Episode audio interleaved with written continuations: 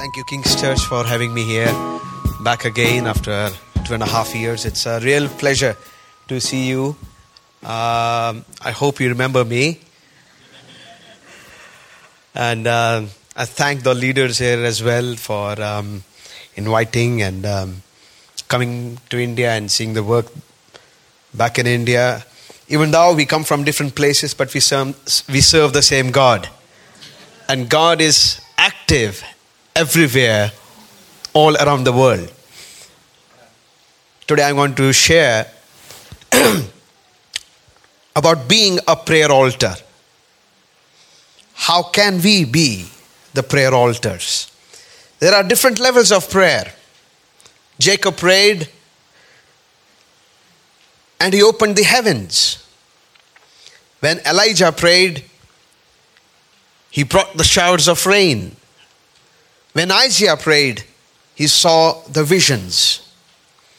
Prayers open heaven. Can you repeat with me? Prayers open heaven. When we read about Jacob in Genesis 28, we saw that he went to a certain place and there he saw a dream where the heavens were open. But it was interesting for my own research. Why Jacob, a sinner, when he had deceived his brother, when he went to a certain place, how come the heavens were opened? What was the reason behind it? Well, the thing was, many years ago, his grandfather, Abraham, wherever he went,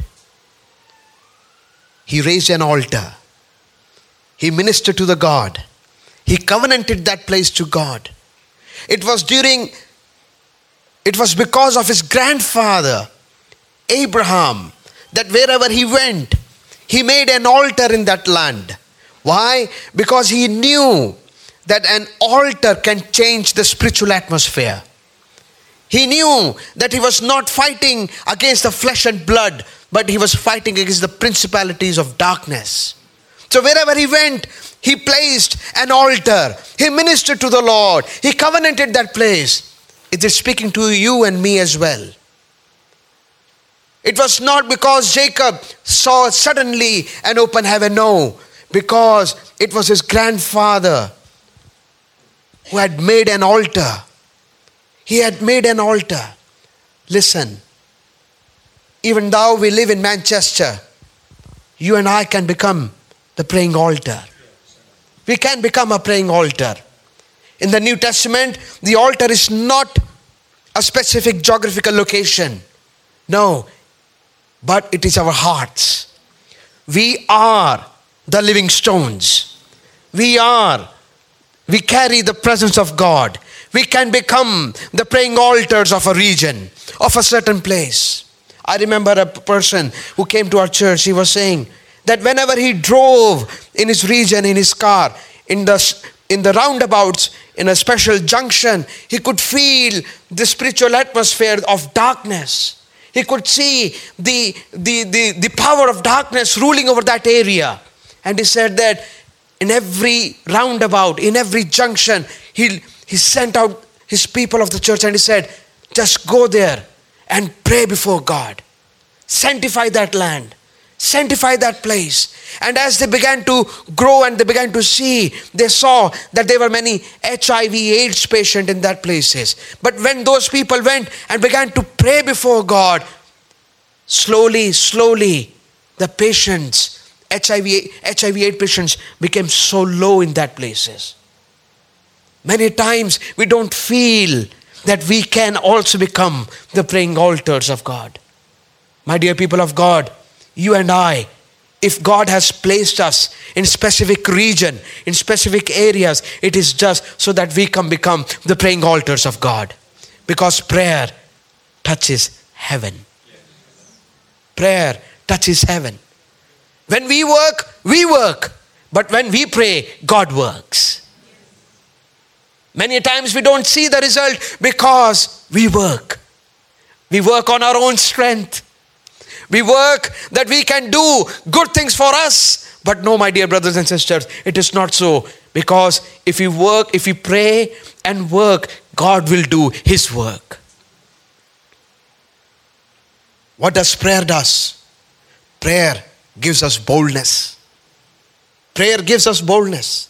Let me show give you an example.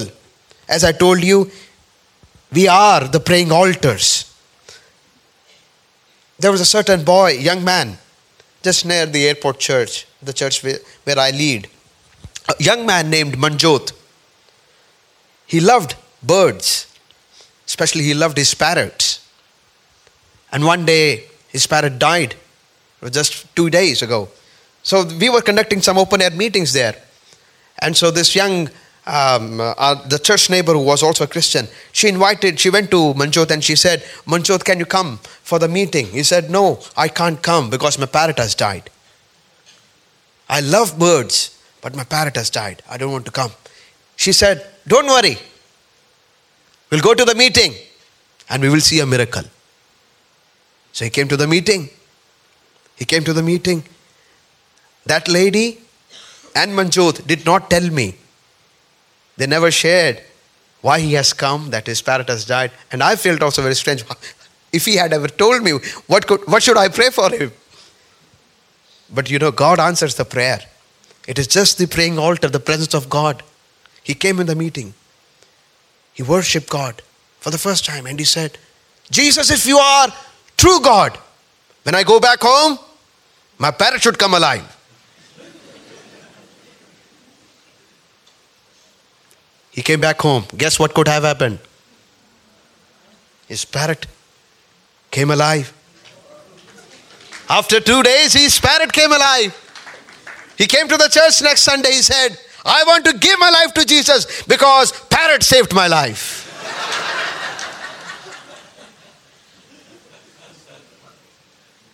but we didn't pray for him. What happened? It was just the presence of God that touched him. That touched him. It's two years now. He's a very active member of the church. When we when God has placed us in specific places, you know what? God can change the spiritual atmosphere. God can change the spiritual atmosphere. Abraham knew that why people behave contrary to God's ways because it has everything to do with the spiritual atmosphere. He understood that I need to change the spiritual atmosphere so that the ways of the people may be changed, so that the hearts of the people may be changed. We have seen a lot of people coming in our church. There are three gangster, famous gangster families in our church, but they, they do not know each other. The husbands are in jail, but the families are in the church. We also do not tell to anyone that they belong to this so and so gangster families. Why? What happened? No one told. No one told them. But it is just the neighbors when they went and prayed for them, as uh, Dave was showing that uh, flyer, in giving an invitation, just an invitation. But they received Jesus in their hearts. They received Jesus in their hearts. If when we see them, we say, if God can change them, God can change anyone. If God can change them, God can change anyone. How? What was the reason? It was nothing else, but it was just the prayers. I encourage you to become the praying altars of God. I feel very fascinated when we read the Bible. Recently, I completed my series, uh, the sermon series on the 12 tribes of Israel. I was very uh, fascinated by this verse. Can you please turn with me? The book of Genesis, chapter 49.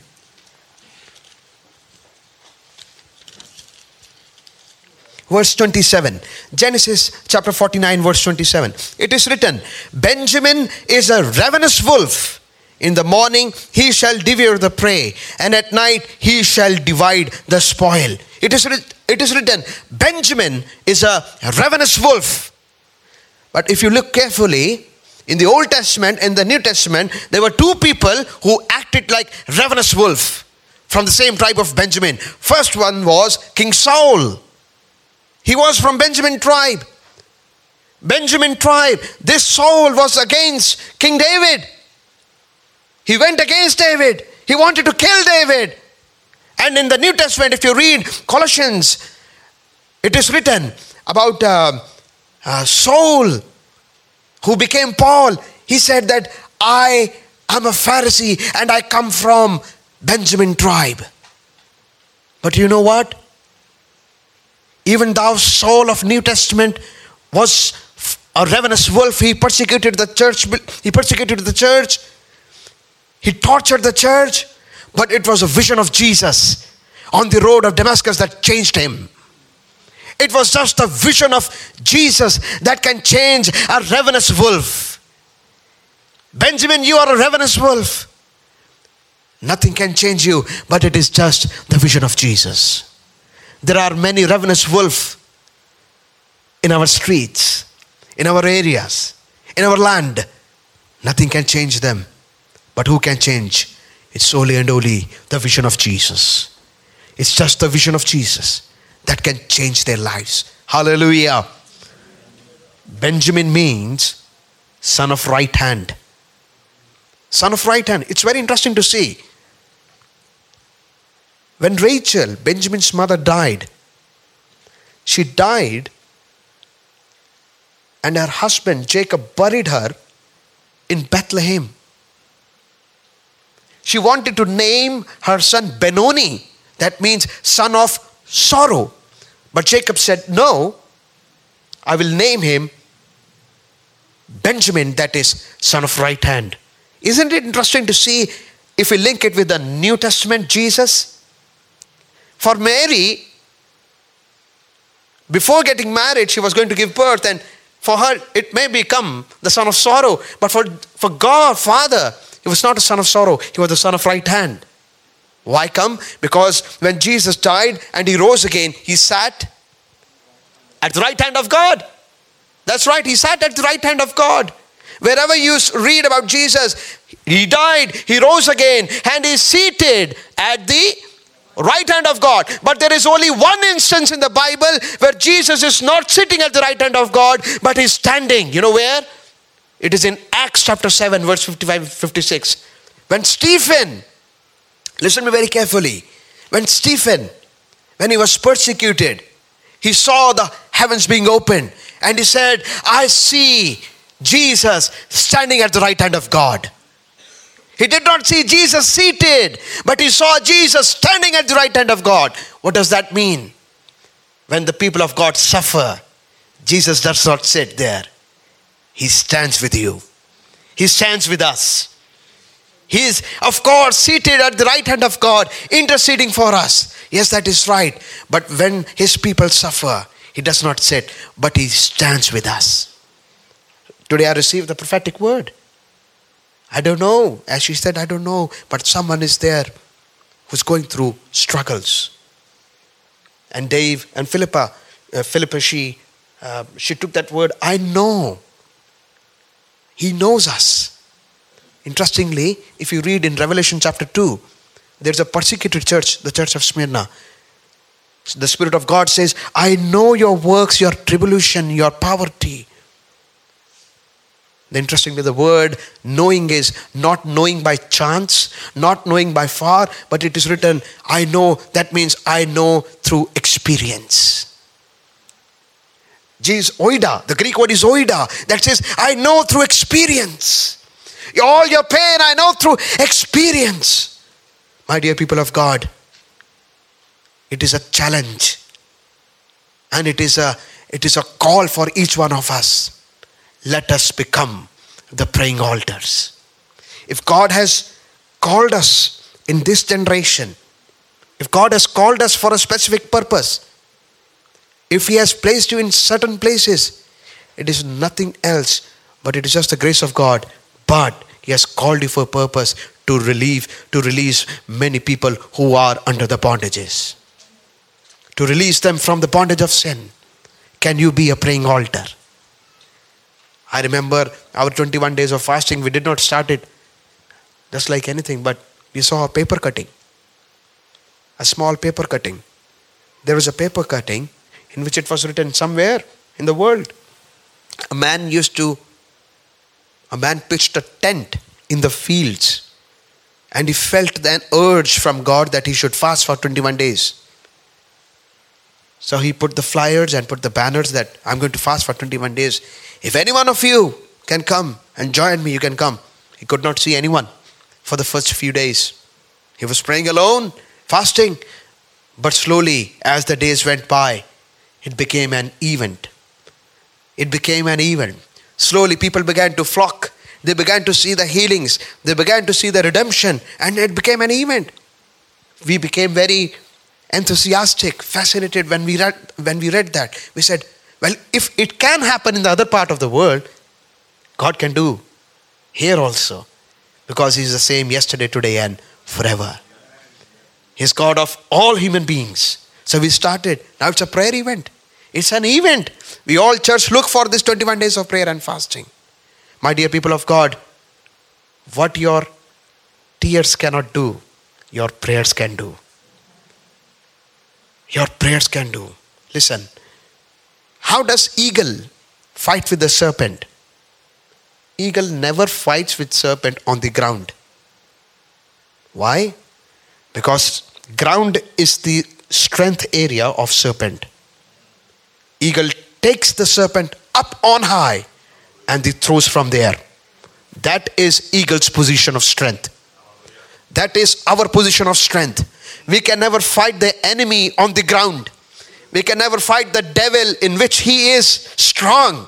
But we need to go up. We need to go in our position. Know your position. Know your position.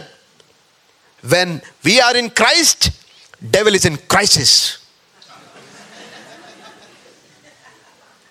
When we are in Christ, the devil is in crisis. Know your position in prayer that we are the child of God. We are the child of God. God has called us to pray, to pray high, to go up in the spiritual level, to fight the devil. If you're going to fight the devil in this earth, on this level, you're not going to win. You will never win. If you're going to fight the addiction, you can do lots of programs, but you can never win. You can never win. Be like Abraham who made a praying altar first. Because he understood if I change the spiritual realm, the earthly realm can also be changed. The behaviors can be changed. People's heart can be changed. What you cannot do, God can do everything. Hallelujah. Amen. Hallelujah. Amen. We are the praying altars, carriers of the presence of God. Presence of God will give you boldness. Let me explain to you in one or two minutes. When we read in Acts chapter 2, we read there were 120 people, right? Who were gathered together, and suddenly the Spirit of God came like a rushing wind. Peter stood up with boldness. Then I imagined, why 120 God? Why not 119? Why not 121? Why only 120? But it was a prophetical verse. If you read Second Chronicles chapter 5, Solomon, when he finished the temple, he, he called out the Levites, the singers and musicians. You know how many were they? 120. If you read Second Chronicles chapter 5, there were 120 people. But when they praised God, it is written, these 120 people could not sing they could not minister. Why? The presence of God came there. The presence of God was so mighty, they could not do anything. The age of flesh was over, the age of spirit had started. It was prophecy, it was a prophecy of the New Testament. It is not by your strength, but my spirit will do everything for you. That is what I said. When we work, we work. But when we pray, God works. Can we say, can we repeat? Can you repeat with me? When I work, I work. But when I pray, God will work. Hallelujah. Hallelujah. Isn't God good? Isn't God good? God is good. I encourage you more and more to pray. To pray for us as well. To pray for your brothers and sisters. To pray for your Manchester city. To pray for your area identify the problems there and say to God, Lord, I want to be the praying altar of my region, of my city, of my place. Lord, I may not preach, I may not bring anyone, but let I be a praying altar so that many things may come to Christ. Hallelujah. Shall we all close our eyes and pray to God? Father God in heaven, we thank you for this wonderful time. You are good. Your mercy endures forever. Lord, we have seen in your word that prayer touches the heaven. Prayer opens the heaven. By sitting on earth, we can touch heaven. The ordinary touching the extraordinary glory. Lord, at this time we pray before you. We are ordinary vessels before you, O Lord. We are not worthy. We are very ordinary, but we know that we carry your presence. We carry your presence. Help us to become the praying altars of our city, to fight the darkness, to fight the works of the devil, to overrule, because you have called us to rule and reign over the earth. Help us to understand our position so that our condition can change. Many times we do not understand our position, so our conditions remains the same. Devil reminds us of our condition, but Lord help us to remind ourselves our position so that the conditions may change of our family. So the conditions may change of our working place. So the circumstances of the city may change, O Lord. Lord, I pray unsettle us. Unsettle us. Many times we, we want the rest in our hearts. But Lord, I pray this time, unsettle our hearts. We want to see our city being saved. We want to see our people being saved. We want to see the church being growing, O oh Lord. For that, unsettle our hearts, unsettle our minds. Help us to become praying altars. Help us to become praying altars so that the coming generations may see the open heavens. They may see the dreams. They may see the vision. They may see the presence of God. That they may feel, yes, this is the place where God lives. Thank you, Lord. Thank you, Jesus, for the wonderful things that you are doing all around the world. Thank you for this King's Church who have partnered with us in this gospel, O oh Lord. Thank you, Lord. Thank you, Jesus. I ask this prayer in Jesus' name. Amen. Once again, thank you. Thank you very much for praying for us and partnering us in the gospel. God is doing wonderful things in India. Have, we have so, uh, seen a uh, clip. And uh, thank you very much for praying for us and helping us. The Missionary Bible School, please do pray. This is the first year and there are 11 students. We look more in the coming days as well. Please do pray for us. Thank you very much. Thank you, Richard. Thank you.